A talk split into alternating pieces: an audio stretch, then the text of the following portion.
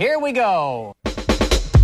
Neutron, proton, mass effect, lyrical oxidation. You're irrelevant, mass spectrograph. Your electron volt, atomic energy erupting as I get all open on betatrons, gamma rays, thermal cracking, cyclotron. Any and every mic you're on, trans uranium. If y'all was uranium, molecule spontaneous combustion. Pow! Law of definite proportion, gaining weight. I'm every element around.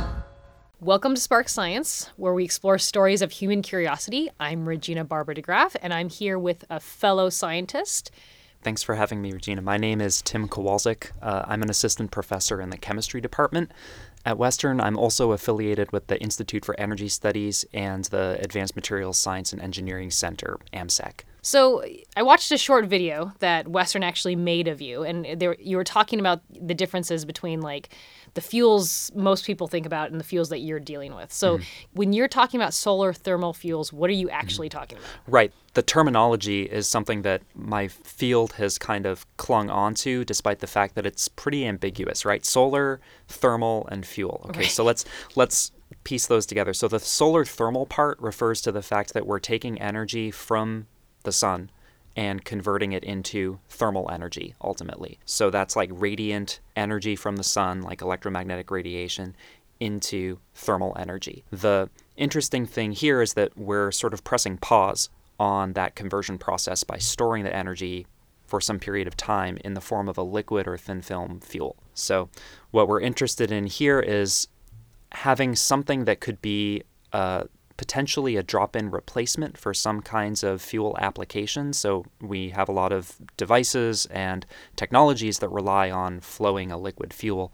And if you can replace the, the ingredients of that fuel, which are typically you know extracted from the earth, right, fossil fuels, um, and then when we burn them, we um, completely realter the chemical structure and release carbon dioxide, which we know is contributing to anthropogenic climate change. So, if we want to have a fuel that operates in a similar manner but doesn't emit carbon dioxide, we either need to kind of close that cycle with, and that's the, the approach of biofuels, where you are directly using CO2 from the atmosphere to produce things like that are analogous to fossil fuels, so the same chemicals but not extracted from the earth. Or you could do something analogous to the solar thermal fuel concept, which is to design specific molecules that absorb light from the sun and get twisted or reconfigured into a new shape that's like a strained shape. And that strained shape stores the energy from the sun. And then when you want to release that energy, you can release it as heat, either by running the fuel over a catalyst or gently heating it, and it will release even more heat. So I'm going to break down both two things here. You said anthropogenic, and what you mean is human, right? Mm-hmm. Like it's I, I really liked. There's a podcast that was on our show very briefly, and it's um, Anthropocene or something like. Yeah, the Anthropocene a, is the new right. era of geological time right because it's like a human era, right? Yeah, so I, I think that that's really interesting. But the second thing I wanted to bring up is you're talking about this is very new, right? Because when people are talking about solar cells, when the people talk about solar energy, they're really talking about battery storage. Mm-hmm. You know, and, and so when you're talking about a fuel that is not the same thing. So I, again, I'll bring up this video that will link to our website um, and to our social media. But you're talking about this idea that you have fuel, liquid fuel that we use for our cars, for our planes, all that kind of stuff. And then we have these batteries that we have. And a lot of that battery storage is not super efficient. And that's when you're getting all this energy from the sun on your you know house's solar panels. It's good and you can put that back into the grid, but actually storing that is quite difficult. Mm-hmm. And there's inefficiencies associated with the reconversion of energy from solar to electricity right. and then back to thermal, right? So, yeah. Um, electrical resistive heating is not a particularly efficient process. And right. so, if you can instead store the solar energy and convert it directly from solar to chemical to thermal without ever going through an electrical process, yeah, yeah. An, an electrical stage right. in the process, then that that could enhance efficiency and would be more appropriate or suitable for some applications than others. So we see solar thermal fuels as being sort of a part of a larger portfolio of renewable solutions. Right. In particular, contributing in places where battery solutions alone can't quite cut it without significant inefficiencies, like in um, local heating applications. Right. So I'm what I want to do is I want to come back to that. I'm going to put it on pause where we're going to co- come back to exactly what you're doing in your lab and what does it look like and like how do you use it. I ask all of my guests about kind of their background and how they got into science because I, I want this show to kind of humanize scientists. Um, I think we're talking about these solar thermal cells, we're talking about, you know, energy conversion, and these are very heady things, but you are still a human being who was a mm-hmm. child mm-hmm. once. So mm-hmm. when did you first start wanting to get into science? So I was not particularly like the kind of child explorer, the scientist by the, the, the sort of stereotypical break things and see what happens and you know go chasing around insects and this kind of thing that that stereotype doesn't describe me very well my childhood was uh, in terms of the interests that I engaged in my childhood was a mixture of video games and music mostly that is well, there is a lot of science in just those two things that you're talking about. Yeah, and music. Uh, so, video game music composition was a a career choice that I very seriously considered before realizing how small the app, the the sort of um, pool of yeah. Uh, of yeah potential jobs in that area yeah. is. So. Um, really, did you make any video game music? Oh yeah. Okay. Mm-hmm. Yeah, I. I, I, I need to hear stuff. this later. Yeah. Okay, so you, so you're into video games, which is, I mean, I was too as a mm-hmm. kid, and I but I think that this idea of being really curious and problem solving. I, I did a lot of RPG games, you know, where you have to solve puzzles and you go on a journey and all that mm-hmm. kind of stuff. and I think music in itself kind of has this kind of foundation of being a scientist in my mind, right? You're you're putting stuff together, mm-hmm. you're composing things, you're asking why this is sounds this way or does this you know. Yeah i was all about yeah music theory and like ear training those those two aspects just yeah love that stuff. So and then what happened? Like how did you get into chemistry? Yeah so I, I was really interested in the in sort of music theory and and um, ear training and, and jazz and all of those kinds of things.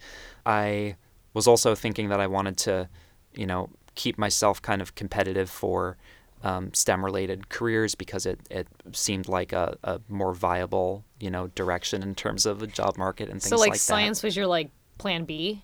I don't know if it was ever formally a plan B. I think I kind of went to college undecided about whether I wanted to pursue science and math exclusively mm. or do something that was at the interface of math, science, and music. Um, so you get a math degree. Are you? Did you also get a physics degree? Because you were saying you took upper division physics, or was that just part of your chemistry? So I got it right. I got a chemistry and math degree, and uh, I was just taking uh, all of my sort of open holes in my schedule. I was filling with uh, the intermediate mechanics and E and M, and ultimately just for kicks, taking the galaxies and cosmology class, which was one of the most fun classes I've well, I mean, taken as an undergrad. Not all physics majors take those, right? So, like, mm-hmm. you're a chemist who actually probably knows more about astronomy than some physicists. Um, but so you're like you're kind of like a physical chemist as you left. That's right. right. Okay. Yeah. So you you you leave there. You still love music, but you go off to grad school, right? Because you think that that's what you're supposed to do.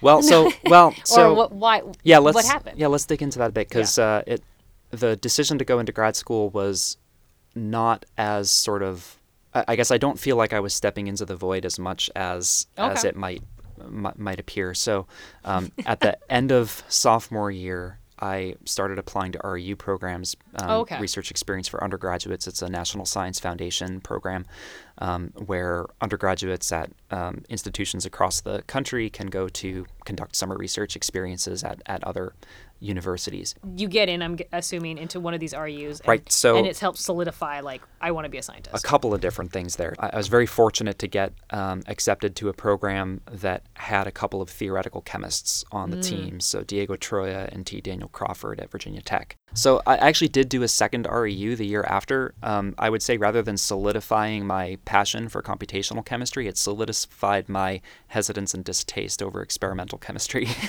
the second one. The second one. Got it.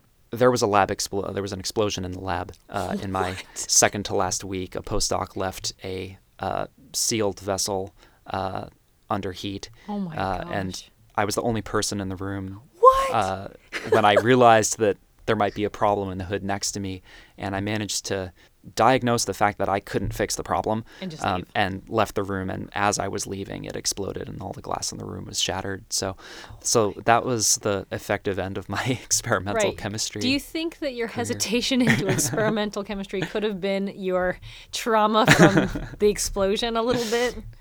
I had already decided earlier in the REU that that theory and computation was the direction I wanted to go. So. Yeah. Well, I mean, I, I think that's an important lesson. I think if there's any um, students that are listening to this, this podcast or our show, to not assume that every single event or every single experience you have in the sciences has to be 100% awesome.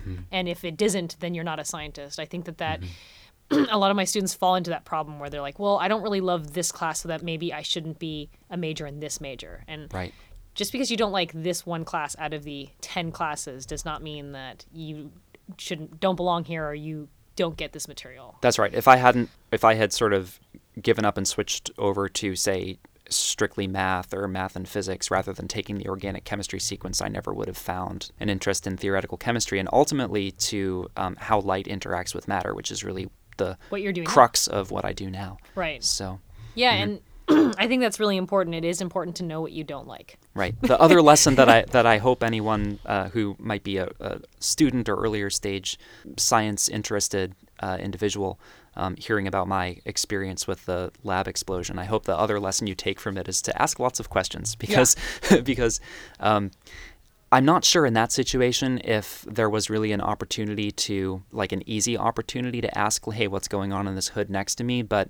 you know, if you do see a, a like something that's unsupervised that looks unsafe, it's totally reasonable to go find someone who knows what's going on with that setup right. and ask. Um, and because because they might be thanking you for having caught something. So right. Mm-hmm. So we're gonna take a quick break, and when we come back, we'll kind of get into where the story kind of goes next.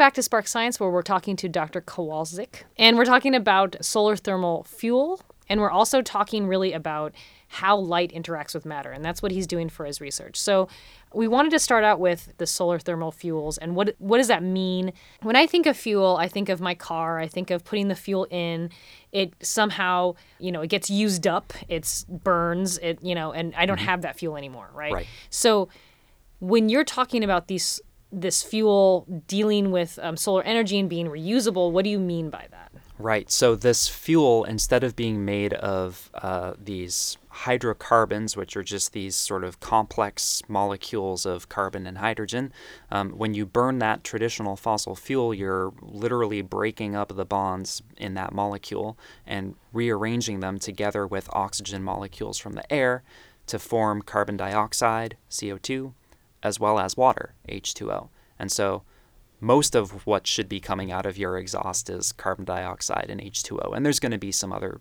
uh, minor products in there that we try to mitigate and minimize with your catalytic converter so that we, are not um, dumping a lot of other pollutants into the atmosphere. But you're mostly completely chemically converting your liquid hydrocarbon fuel into these two, well, this gas, carbon dioxide, and then water, which is right. um, likely in a vapor form as it's being combusted and then condenses and comes out as, as a liquid. Right. So the, that's the conversion process that happens in a usual traditional fuel. In this solar thermal fuel concept, now instead of typical hydrocarbons, we have uh, customized molecules that are very good at twisting when they absorb energy from the sun.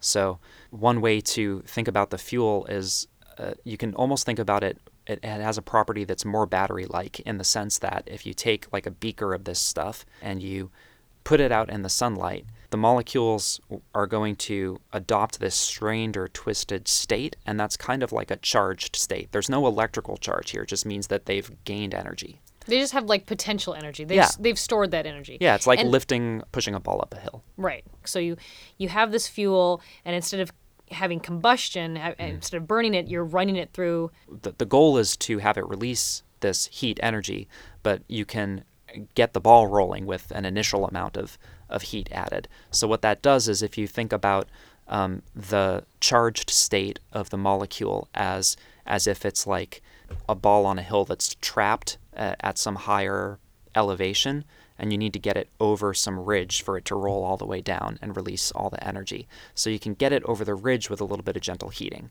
And once it's over the ridge, then it will just roll down to the bottom. So gently heating is one way to release that energy. Um, and that could be a self propagating thing where some of the energy that's released by the first million molecules goes on to provide the heat for the next 10 million molecules to get them over the edge and release that okay. energy. So it has some like reservoir in there where it's like, now this is our used fuel. We put it back in our giant vats in Arizona and we do this all over mm-hmm. again. That's right. Okay. That's right. Well, this is this is super interesting. So, how far in this process has anyone come? Yeah. So this this idea, the general concept of it, is definitely not new. The con- okay. the the earliest ideations in the literature on this topic go back half a century. There are strained molecules that folks have recognized are potential candidates for storing chemical energy in, in these strained bonds for a long time. Uh, a couple examples are uh, anthracene, which is a small, um, it's actually a, a, potential component of some uh, fossil fuel mixtures. It can be found in, in crude oil. Um, it's a molecule that can dimerize, so that means that two individual molecules will kind of come and stick together when they absorb light. And that's a temporarily stable state that stores energy and could release that energy as heat later on. So um, that's an early concept of this kind of fuel. What we're trying to do, uh, again, our group is um, a theory and computation group. So at this stage, at least, we don't make these molecules in the lab. And if we got to the stage that we wanted to start making some of these in the lab, we would probably be uh, recruiting collaborators to help us with that. The main um, goal for us is to develop a screening protocol, so like a virtual high throughput screening cr- protocol where we can use the computer to try to predict what chemical changes to basic or sort of baseline solar thermal fuel structures could improve the various metrics that we're trying to improve to make a good solar thermal fuel. So, for example, the energy density, the reverse isomerization barrier, that is, how long do they last? You're explaining kind of this theoretical version of this problem, right? You're still kind of in the um, process of kind of thinking it through and figuring out what molecules will work. Now, mm-hmm. is there any other groups across you know the world that have con- gone kind of further where they've actually produced a fuel? So there are some um, uh, some examples, um, specifically norbornadiene derivatives, have been studied for this purpose, and we're These actually are the molecules you were talking about before. Right, one UV of the sets. One. Yeah. So the, so right, norbornadiene itself absorbs in the UV, but you can perform chemical substitutions that redshift the absorption, so that m- makes them absorb in the visible. And so there's a, a particular um, group based in Denmark that has made significant progress in identifying some of these derivatives. And we actually rely pretty heavily on their experimental work as a benchmark for our bigger goal here is to have a scheme that allows us to identify alternative scaffolds for sol- solar thermal fuels. We have these this small number of photo switches that that exist as default scaffolds, and we're trying to expand that that base from which to work. So this fuel that has the UV redshifted um, fuel. It, so that has that it does exist. It has been used. It's it's been in a some sort of device to get it going or. Yes, so there is another uh, group in the U.S. that works on azobenzene derivatives. is another kind of uh, photo switch, and they have done some uh, proof of concept creation of a, a, solar thermal fuel that in thin film form and can be used for local heating, so they can measure the um, the released heat energy and and uh, estimate the energy efficiency of that that full solar to heat release conversion process. So when you say the thin film form, I'm, I'm, I'm going to keep on asking these questions because sure. this is actually, you said this earlier. What do you mean by that? Because I, we kind of walked through how we would use a fuel, but how would mm-hmm. you use a thin film? Right. So uh, in the case of a thin film, so you would deposit a, a, a thin film, so a, a, sort of several molecular layers of um, the solar thermal fuel in kind of a, basically a solid state form on top of a surface, mm-hmm. right? And then you would place that film and the backing that it's on in in light so that it can charge up, and then that the film itself could be um, either heated or co-located with a catalyst to release um, the energy. now I think I want to take a break. so now let's take a break. We've been talking about these fuels.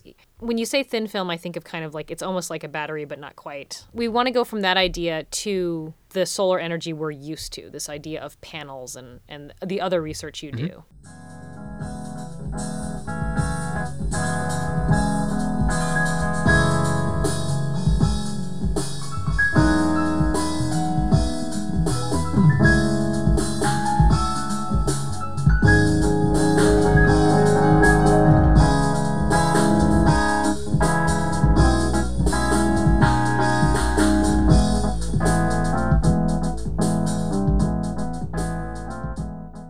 Welcome back to Spark Science, where we're talking about uh, solar energy in various forms, uh, in fuel form, in thin film form, in, in battery and solar panel form with um, Dr. Kowalczyk. We're really talking about this idea of fuel versus battery, but in the break we were saying that it, it is kind of it's harder to pin down. It's not as as black and white as as you would think. Right. Both words are useful for introducing the concept of how this solar thermal fuel works, but neither of them is sort of precisely accurate, at least based on sort of our usual context for the words like fuel and battery. And I, we were talking in the break, which was really important, is that how this energy is being um, created and like how to do it efficiently and how someone might use it. That's right. Yeah, yeah. So the work that that we've been discussing has a has a strong application bend to it, but at the end of the day, it's fundamental physical chemistry research with right. a sort of computation and theory specialization. Yeah.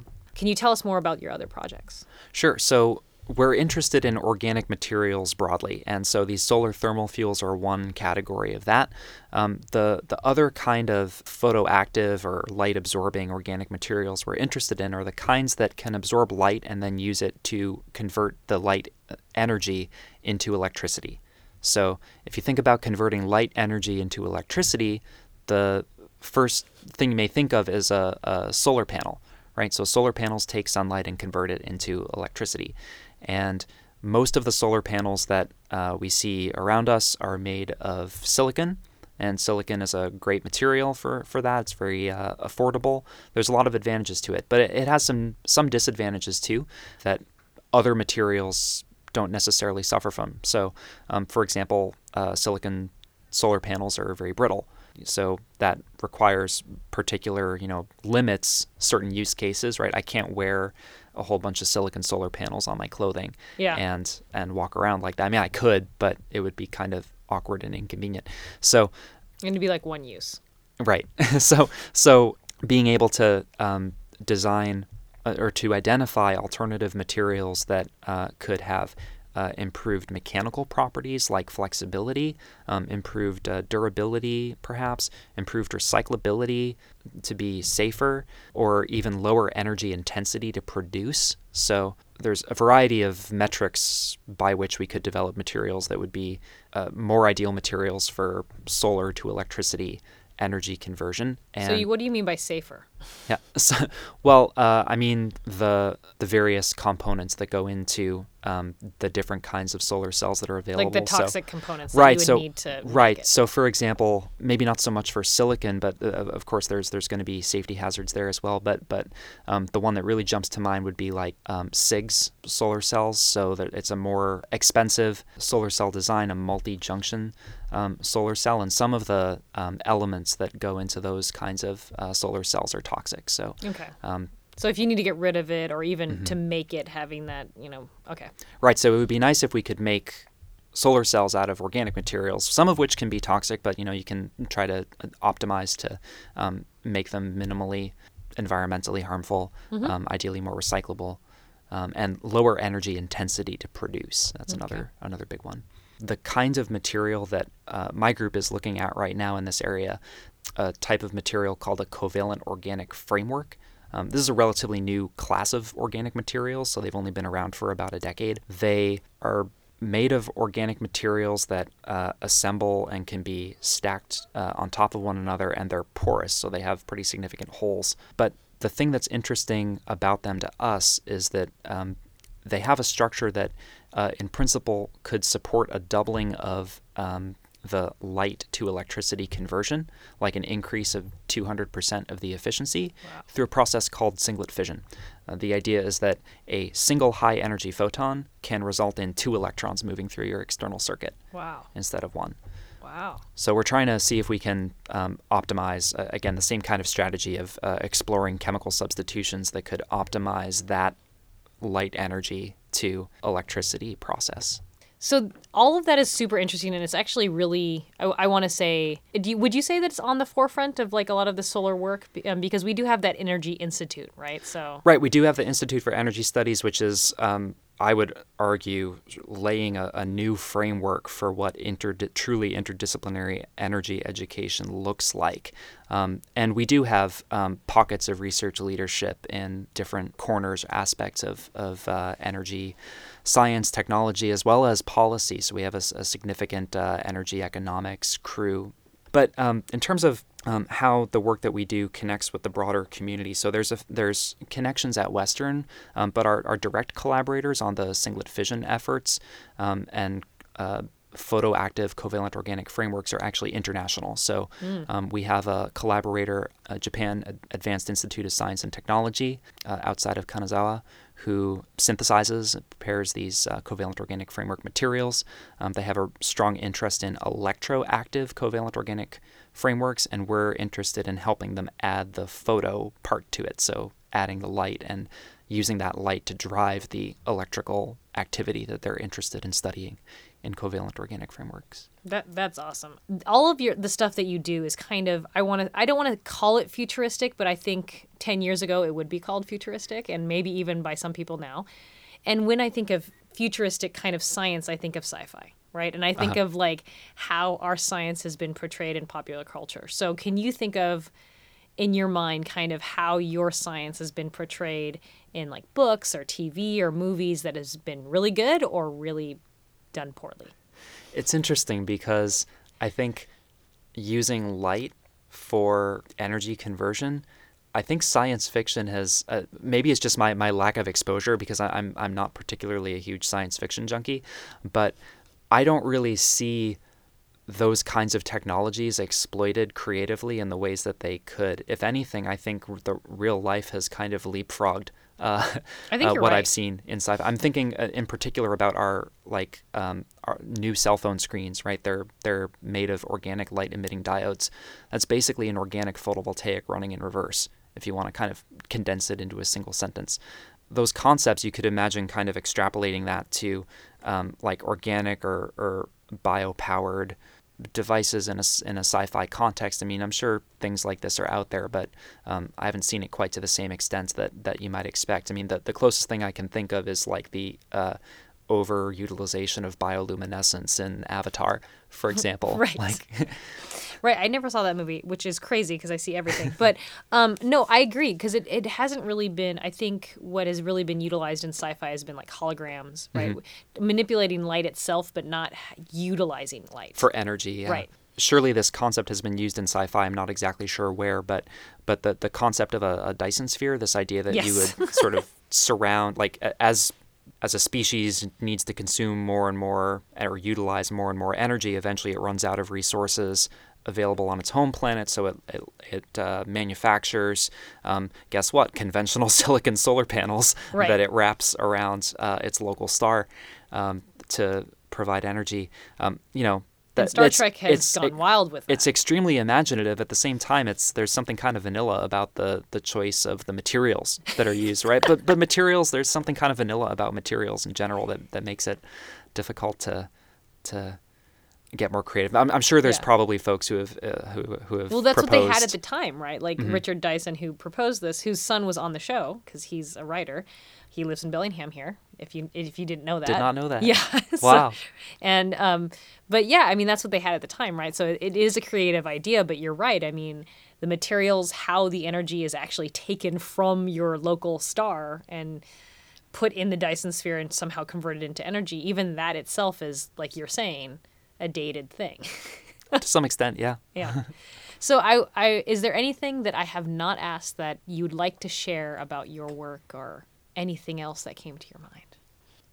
Well, you know, if you're interested in pursuing um, a, you know a STEM interest, whether it's for career purposes or for your own personal um, enjoyment or whatever, um, there's you know you may find inspiration or a determination to sort of keep going through things that don't seem directly related at all. Some of those connections aren't going to be obvious until you break them down. Right.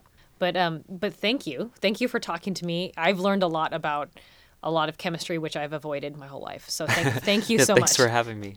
Really appreciate it.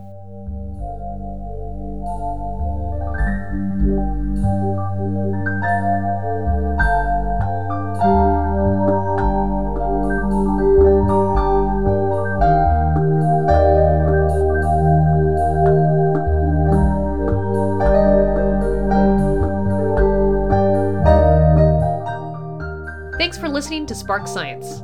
If you missed any of the show, go to our website, sparksciencenow.com. If there's a science idea you're curious about, send us a message on Twitter or Facebook at Spark Science Now. Spark Science is produced in collaboration with KMRE and Western Washington University. Today's episode was recorded at the Video Services Studio at Western Washington University in Bellingham, Washington. Our producer is Regina Barber DeGraaff. Our audio engineers are Natalie Moore, Andra Norden, and Tori Hiley. Our theme music is Chemical Calisthenics by Blackalicious, an escape theme and abandoned bass by our guest today, Tim Kwolczyk. Lead, gold, tin, iron, platinum, zinc. When I rap, you think iodine, nitrate, activate.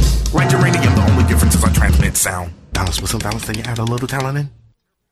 Careful, careful with those ingredients. They can explode and blow up if you drop them and they hit the ground.